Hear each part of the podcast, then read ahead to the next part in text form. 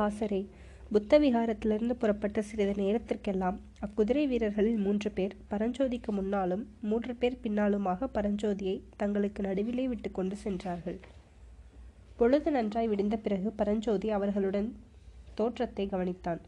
அவர்கள் திடகாத்திரமுள்ள ஆஜானுபாகுவான மனிதர்கள் என்று தெரிந்து கொண்டான். இந்த வீரர்கள் ஏதோ சைன்யத்தை சேர்ந்தவர்களாய்த்தான் இருக்க வேண்டும்.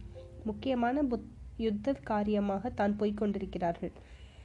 இவர்களுடன் தன்னை ஏன் அந்த புத்த பிக்ஷு சேர்த்து அனுப்பினார்? நேகம் நேரமாக ஆக பரஞ்சோதியின் மனக்கலக்கம் அதிகமாயிற்று. அவன் அந்த வீரர்களுக்கு முன்னால் போகவோ பின்னால் போகவோ முயன்ற போதெல்லாம் அவர்கள் அதற்கு இடம் கொடுக்காமல் அவனை நடுவிலேயே விட்டு கொண்டு சென்றார்கள். இதை பார்க்க பார்க்க அவனுடைய உள்ளத்தில் தனக்கு இவர்கள் வழிகாட்டி அழைத்து போகிறார்களா அல்லது சிறைப்படுத்தி கொண்டு போகிறார்களா என்ற சந்தேகம் உதித்தது. ஸ்ரீபர்வதம் வடக்கே கிருஷ்ணா நதிக்கரையில் இருக்கிறது என்பது பரஞ்சோதிக்கு தெரியும்.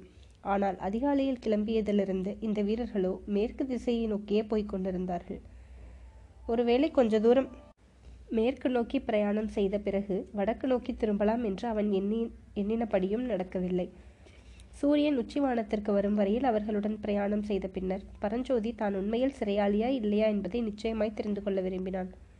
அவ்விடத்தில் வடக்கு நோக்கி திரும்பிய பாதையில் அவன் தன் குதிரையை திருப்பினான். கண்மூடி திறக்கும் நேரத்தில் அந்த ஆறு குதிரை வீரர்களும் தன்னை சூழ்ந்து நிற்பதை கண்டான். அவர்களுடைய வேல்களின் முனைகள் அவனுடைய குதிரையின் மீது உராய்ந்து கொண்டிருந்தன.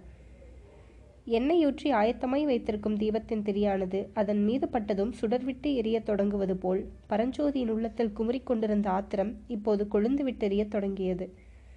கோபத்தினால் அவனுடைய ரத்தம் கொதித்தது. கையிலே வேலை எடுத்தான் அதை தனக்கு அருகில் இருந்தவன் மீது பிரயோகிப்பதற்காக ஓங்கினான். ஆகா என்ன ஏமாற்றம். ஓங்கிய வேல் எங்கேயோ போய் விழுந்தது. வேலுக்கு உடையவனும் தொப்பென்று தரையில் விழுந்தான். எப்படி விழுந்தோம் என்பதே முதலில் பரஞ்சோதிக்கு தெரியவில்லை. அப்புறம் தன் உடம்பின் மீது கயிறு ஒன்று சுற்றி கொண்டிருப்பதை கண்டான். அந்த வீரர்களில் ஒருவன் சுருக்கு போட்ட கயிற்றை தன் மீது எரிந்து தன்னை கீழே இழுத்து தள்ளிவிட்டான் என்பதை அறிந்தான். இரண்டாம் தடவை இவ்விதம் சூழ்ச்சியினால் தான் வெல்லப்பட்டதை நினைத்தபோது பரஞ்சோதிக்கு ஒரு பக்கம் வெட்கமும் இன்னொரு பக்கம் ஆத்திரமும் பொங்கின. அவனுடைய குதிரையோ தன் எஜமானனுக்கு இனிமேல் தன்னால் பயனில்லை என்று உணர்ந்து கொண்டது போல் வந்த வழியே திரும்பி ஓடிக்கொண்டிருந்தது. தப்பி செல்வதற்கு இவ்விதம் வழியே இல்லாமல் போகவே இனி போராடுவதில் பயனில்லை நடப்பது நடக்கட்டும் என்று பரஞ்சோதி சும்மா இருந்தான். அந்த வீரர்களில் மூவர் குதிரை மீதிருந்து இறங்கி வந்து பரஞ்சோதியின் கரங்களை முதுகுப்பக்கம் சேர்த்து பின்கட்டு முன்கட்டாக கட்டினர். அந்த ஆறு குதிரைகளுக்குள்ளே அதிக வலிவும் ஆக்கிருதியும் உள்ள குதிரைகளின் மீது அவனை ஏற்றி வைத்தார்கள். அவனுக்கு பின்னால் அவ்வீரர்களின் ஒருவனும் உட்கார்ந்து கொண்டான். மறுபடியும் குதிரைகள் மேற்கு திசையை நோக்கி சென்றன. அஸ்தமிக்க ஒரு ஜாமம் இருக்கும்போது பரஞ்சோதி தனக்கு முன்னால் ஒரு அபூர்வமான காட்சியை கண்டான். அப்போது அவர்கள் சென்ற பாதையானது வர வர மேடாகி வந்த பீடபூமியின் உச்சத்தை அடைந்திருந்தது. அங்கிருந்து பார்க்கும்போது வெகு தூரத்திற்கு வெகு தூரம் சமவெளி பிரதேசமாக காணப்பட்டது. அந்த பிரதேசத்தில் கண்ணுக்கெட்டிய தூரம் சைன்யம் தண்டி இறங்கியிருந்தது. ஆயிரக்கணக்கான போர் யானைகள் கருங்குன்றுகளைப் போல வரிசை வரிசையாக அங்கு நின்றன. அந்த கருங்குன்றுகளுக்கு இடையிடையே அடித்திருந்த கூடாரங்கள் வெண்ணிற மணற்குன்றுகளைப் போல் தோன்றின. மற்றும் எண்ணெய் இயலாத குதிரைகள் ஒட்டகங்கள் ரிஷபங்கள் ரதங்கள் வண்டிகள் ஆகியவை எங்கெங்கும் காணப்பட்டன. சர்க்கரை இறைந்து கிடக்கும் இடத்தில் மொய்க்கும் எறும்புகளைப் போல லட்சோப லட்சம் வீரர்கள் சில இடங்களில் நெருங்கியும் சில இடங்களில் பறந்தும் வெகு தூரத்திற்கு வெகு தூரம் காணப்பட்டார்கள். கூடாரங்களின் மேல் வரிசை வரிசையாக கொடிகள் பறந்து கொண்டிருந்தன. எல்லாவற்றுக்கும் நடுநாயகமாக ஒரு பிரம்மாண்டமான கொடி வானலாவி பறந்து கொண்டிருந்தது. கொந்தளித்துக் கொண்டிருந்த சமுத்திரத்தை நெருங்கும் போது கேட்கும் ஹோ என்ற பேரிரைச்சலைப் போல் இடம் தெரியாதபடி பல ஒளிகள் வந்து கொண்டிருந்தன. இந்த காட்சியை பார்த்த பரஞ்சோதியின் வாயிலிருந்து ஆ என்ற சத்தம் எழுந்தது. அங்கே தண்டி இறங்கியிருப்பது பல்லவ சைன்யம்தான் என்று எண்ணிய பரஞ்சோதியின் உள்ளத்தில் அப்போது அவனு அவனுடைய கண்டு கண் கட்டுக்கண்ட நிலைமையை எல்லாம் மறந்து மறக்க செய்து கொண்டு ஒரு பெரும் ஆர்வத்தை பூரித்து எழுந்தது. அது என்ன ஆர்வம் என்றால் மகத்தான வீரப்போருக்கு ஆயத்தமாய் துடிதுடித்து நிற்கும் அந்த மகா சைன்யத்தில் தானும் ஒரு போர் வீரனாக சேர்ந்து விட வேண்டும் என்பதுதான்.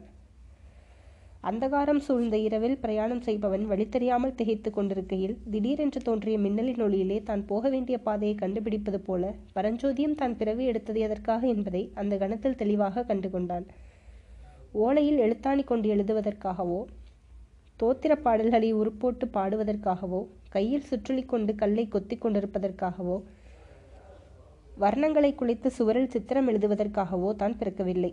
கையில் வேலும் வாளும் கொண்டு போர் முனையில் நின்று எதிரிகளின் தலையை பனங்காய்களைப் போல் உருட்டி அவர்கள் நெஞ்சில் வேலை பாய்ச்சி இரத்த வெள்ளத்தில் நீந்தி வெற்றி சங்கு முழக்கி பகைவர்களை ஹதாகதம் செய்து விரட்டி வீராதி வீரன் என்ற உலகமெல்லாம் பாராட்டும்படி பெயரெடுப்பதற்காக பிறந்தவன் என்று உணர்ந்தான். இந்த எண்ணமானது பரஞ்சோதிக்கு எல்லையற்ற குதூகலத்தை உண்டாக்கிற்று.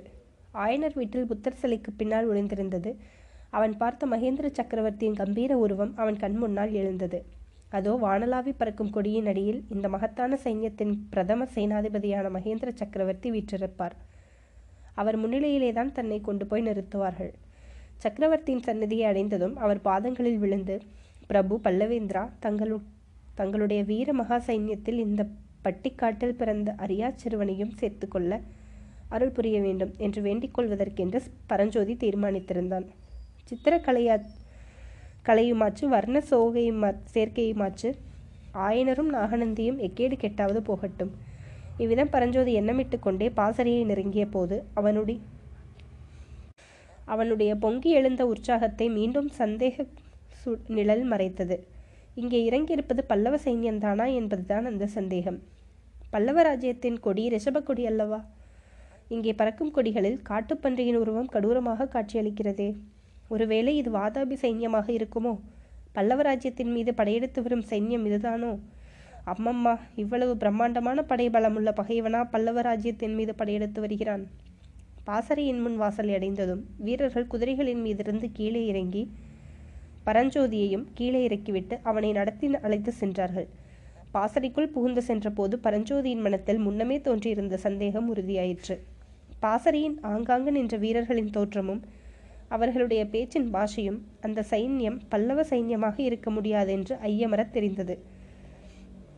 ஆஹா பகைவர்களின் பாசறைதான் இது. இங்கே வந்து அகப்பட்டு கொண்டோமே. தப்பி செல்வதற்கு வழியே இல்லை போலிருக்கிறதே என்று பரஞ்சோதி எண்ணிய போது அவனுடைய சப்த நாடியும் முடுங்கிவிட்டன சற்று முன் சற்று முன் உள்ளத்தில் ஏற்பட்ட குதூகலம் நிராசையாக மாறியது. அவன் உடம்பை பிணித்திருந்த கட்டுகள் அப்போது முன்னை விட பன்மடங்கு அதிகமாக வலித்தன.